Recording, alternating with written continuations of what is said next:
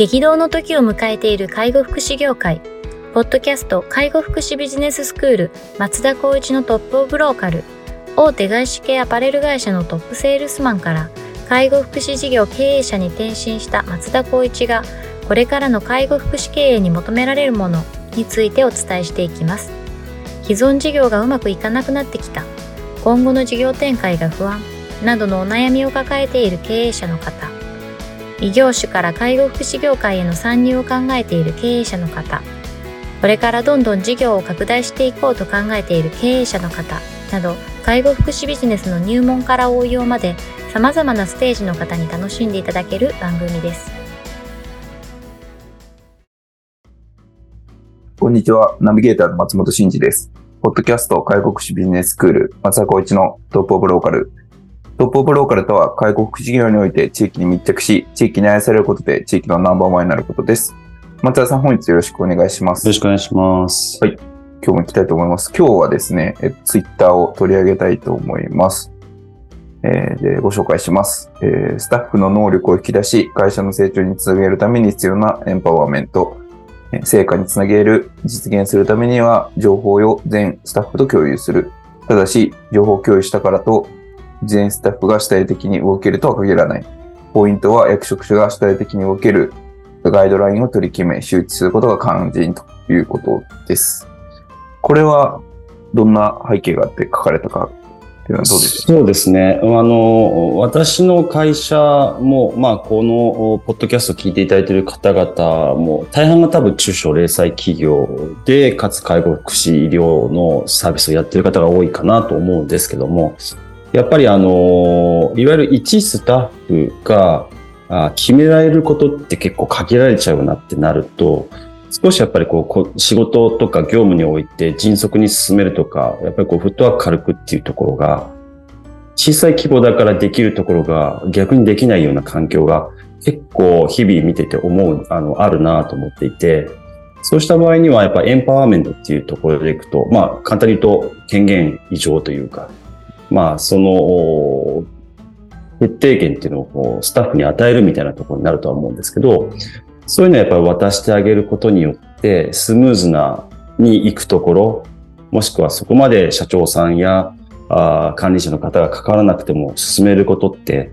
往々にしてあるなっていうのが思ったので、まあその部分でのエンパワーメントっていう言葉を使わせていただいたんですけど、ただ一方で、ただそれ権限もう君に任せるよみたいな感じで言ったとて、どこまでやっていいのかっていうのは多分やっぱり考えにくいと思いますし、逆に言うと怖い部分があると思うんですよね。うん、そうなった時にはやっぱりガイドラインっていうものは大枠ですよね。ここまではいい。で、ここになったらまあちょっとやっぱり相談してくれとか、うん、そういったところをまあ少しいやあのフローというか工程をちゃんとみんなで共通原稿認識のもと動くことで、多分日々の業務ってまあ大きく変わる。極端に言うと大きく変わるんじゃないかなっていうところを、まあ、自分のこう経験値のもとこのツイッターに書いたっていうところがいきさつですかね。なるほどですね。その現場への権限移譲みたいなところについて触れてるってことだと思うんですけど、はい、まあこう権限移譲をただしたからといって実質的にはそれだけで動けるわけではなくて、そうですね、ある程度あのどういう風になったらどうするみたいなガイドラインを決めとくことで、現場がより、うん、あの自分たちの判断のもとに向けるようになるんじゃないかっていうような話、ね、そうですね、うん、あのある方からちょっとご相談というかお話を聞いたときに、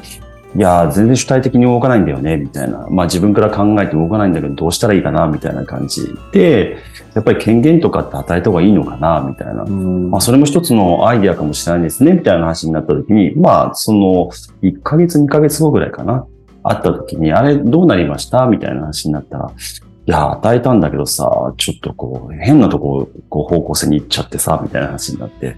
どういうことですか、いや僕の権限以上のことをやっちゃったんだよねみたいな話になって、えなんでですかってこう時系列上聞いてた時に、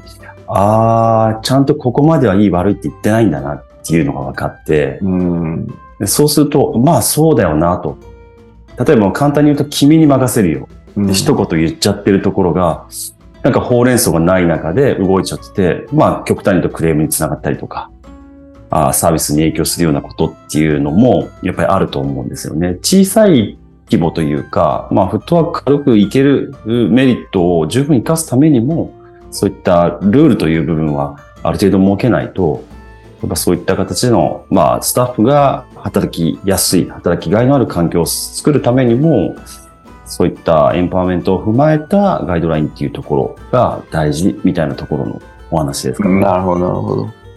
で、それで言うと、その、権限を移譲される側の能力っていうのも大きく、そうなんですよ。そうですよね。そうです。なんで、それも、まあ、いつも言うように、ツイッターっていうのは僕への戒めではないですけど、自分へも問いかけてるようなツイートにしてるんですけど、うん、まあ、そういったところが、こちら側の、やっぱりその考え方や言葉がけによって、チームって成り立つはずですし、それこそ社長様だけじゃなくて、管理者とかリーダー層っていう方々は、やっぱそういったところを踏まえて、こう、言葉に、まあ、言動に起こしていかないと、やっぱりうまくいかない環境は往々にしてあるよねと。うん。なんで僕はいつも思うんですけど、何か不具合があるなってなったら、まず自分をやっぱり疑わないと、うん、自分ってどういうふうにやったっけと、どういう意図で話したっけから始まってって、じゃあ今の現状の事実を確認したときに、ああ、もしかしたらここの僕のこのニュアンス、ポイントが違った経緯で伝わったかなっていうところをまず確認していきながら、うん、あ、違ったわけじゃなくて合ってるなと。そうした場合の次っていう部分で、そのやっぱこう原因結果って突き詰めていくと、うん、多分戻り戻って最初のポイントにたどり着くんで、うんまあ、そういったところでは権限移譲する主体性、まあ目的を主体性を持ったスタッフを育てたいって言ったとて、権限移譲っていうのも選択肢としてはいいかどうか。いうところもちゃんと考えないといけないなっていうのもありますかね。そうですよね。いや、権限を移譲したから何でもやっていいよって言って、まあ、動き出す人が多分全てではないとそうですね。いうところもありますし、うんまあ、権限がなくてもその権限自分がやれる幅の中で主体的に動く人っていうのも当然いると思うので、うんうん、なかなかその権限移譲と主体性っていうのが紐づかない場合もきっとあるんだろうなっていうところはちょっと思いますし、うんうん、あとそのそもそも権限ってやっぱり責任に紐づくはずだから、そうなんですよ。そこがなんか抜けちゃうと、何でも勝手にいやい言われたから や, やりましたみたいな、いえでもそれって逆に言えば責任があなたにあるよねっていうことにも当然なるので、うん、なんかそこら辺の理解がどこまでさっきのあの松田さんのお知り合いの方のそのスタッフさんがあったのかっていうのもちょっと。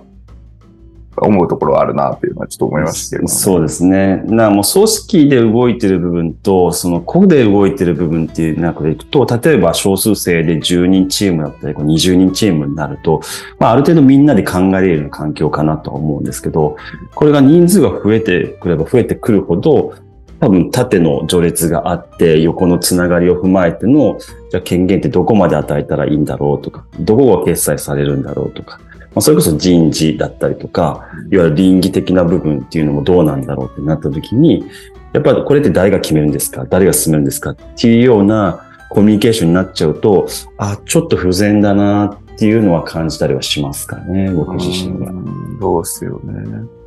いや、まあ、難しいですよね。まあ、どこまでこう権限を与えて、やってもらうかみたいなところっていう。そうですね。だとしたら僕の立場でお話をさせてもらうとするならば、やっぱり自分自身で責任を持ってやってほしい。まあイコール主体性になってしまうんですけど、そうした場合、そうなるためにはどうしたらいいんだろうなっていう視点はやっぱり常に持っているので、うん、ここはまあ僕が伝えるべきなのか、もしくはここはもう一任してまず考えさせて経験を積ませるのかとか。うんまあ、そういった部分での許容の部分と、あとリスクの部分も含めての、やっぱ最大限、やっぱりこう会社として、えー、個人として成長できるような環境を作るっていうこと自体が、まあ手段としてエンパワーメントを与えるみたいなところにもつながるのかなとは思いますけどね。なるほどですね。なんか、こういう、なんか話聞きながら、なんかこう、イメージを思ってたんですけど、あの、うん、なんかこう、蓋がしてあって、でも中にあるものがこう飛び出そうとしてるみたいな状態の時に、うんうんうん、なんか、じゃあその蓋を外してちょっと大きな空間に移動させてあげたら自由に動けるよね、みたいな。うんうんうんうん、なんかそういう状態の時に、なんか権限を適切なサイズでお渡しして、しかもちゃんと蓋もまたしてあるっていう、うんうん、なんかそういう状態だったら、主体性ってより発揮できるような、なんかことになると思うんですけど、そもそも与えてるその領域の中で動いてないのに、うん、じゃあ権限与えるから主体性に動いてって言われてもそれは動けないよなっていうそうそうそうそう思うんで、本当にいろんなロジックがこう混在しちゃうんですけど、いいよってやってって、うんえー、任せたとはいえいつもこう蓋をしちゃうようなやっぱ情緒っていると思うんですよね、うんうん、いいよ君が頑張ってやってください、やったらいやそれはダメ、やったらそれはダメみたいな、うん、そうですね、そういうのもまた違うよねっていうところでいくと、ね、まあ、さっきも元に戻るとガイドラインというかこういったルールでいこうっていうところは、うん、一旦置いといた方が多分まあちょっとその伸びしろと伸び率の部分でいっちゃうとどこまでいくかわからないですけど、ちゃんとまあ階段を上っていくんじゃないかなっていうのは感じますけどね。なんか僕もなんか前職とかでその役職が上がると一応権限が増えるじゃないですか、うん、でまあ経費みたいなものも使える裁量が一応、はい、あの規定上はあったんですけど、うん、ほぼ使えなかったですからねやっぱそうですよねなんかあの謎なこの規定に対してそうですよね、はい、例えばさんじゅうまんえん、うん、あ, あのえ そ, そこのこの予算を使っていいよっていう話で、うんうん、だから特に使えるわけでもなく、うんうんうん、で一方で多分なんかこう例えば月なんかさんじゅうまんえんぐらいあのなんか部長課長決済でもあるみたいな会社があった時に、うん、それ全部なんか飲みに使っちゃうみたいな人もきっといるんだろうなとかいますよね。あいっぱいいやでも権限書いてあるじゃんこうやってみたいなだからそう思うとやっぱりちょっと違いますよね。そうなんか適切ななんかこうの飲みだったらいいと思うんですけど、うん、プライベートなことは使ったりとか、うん、なんかそうするとやっぱりそのその人のこの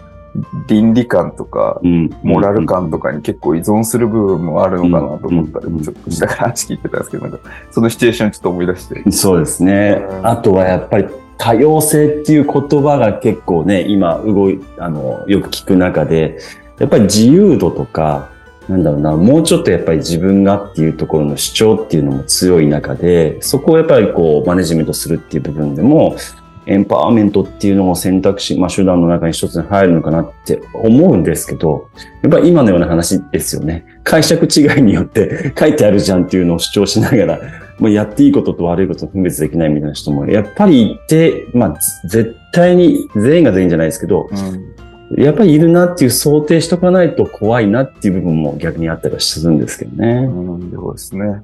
まあその、異常した時と異常されたパワーがこう現場でどう使われるかっていうのをちょっと見極めながらやっぱりその辺の、うん、あの運用っていうのはちょっとしていく必要がありそうな感じしますね。そうですね。はい。ありがとうございます。では本日は以上お伝えしていきます。ありがとうございました。ありがとうございました。ポッドキャスト介護福祉ビジネススクール松田光一のトップオブローカル。番組では介護福祉サービスに関するご質問を当番組の専用ウェブサイトより募集しております。番組 ユーアールエル よりサイトへアクセスし、質問のバナーから所定のフォームへ入力の上送信をお願いします。ユーアールエル は エイチティーティーピーコロンスラッシュスラッシュトル スラッシュ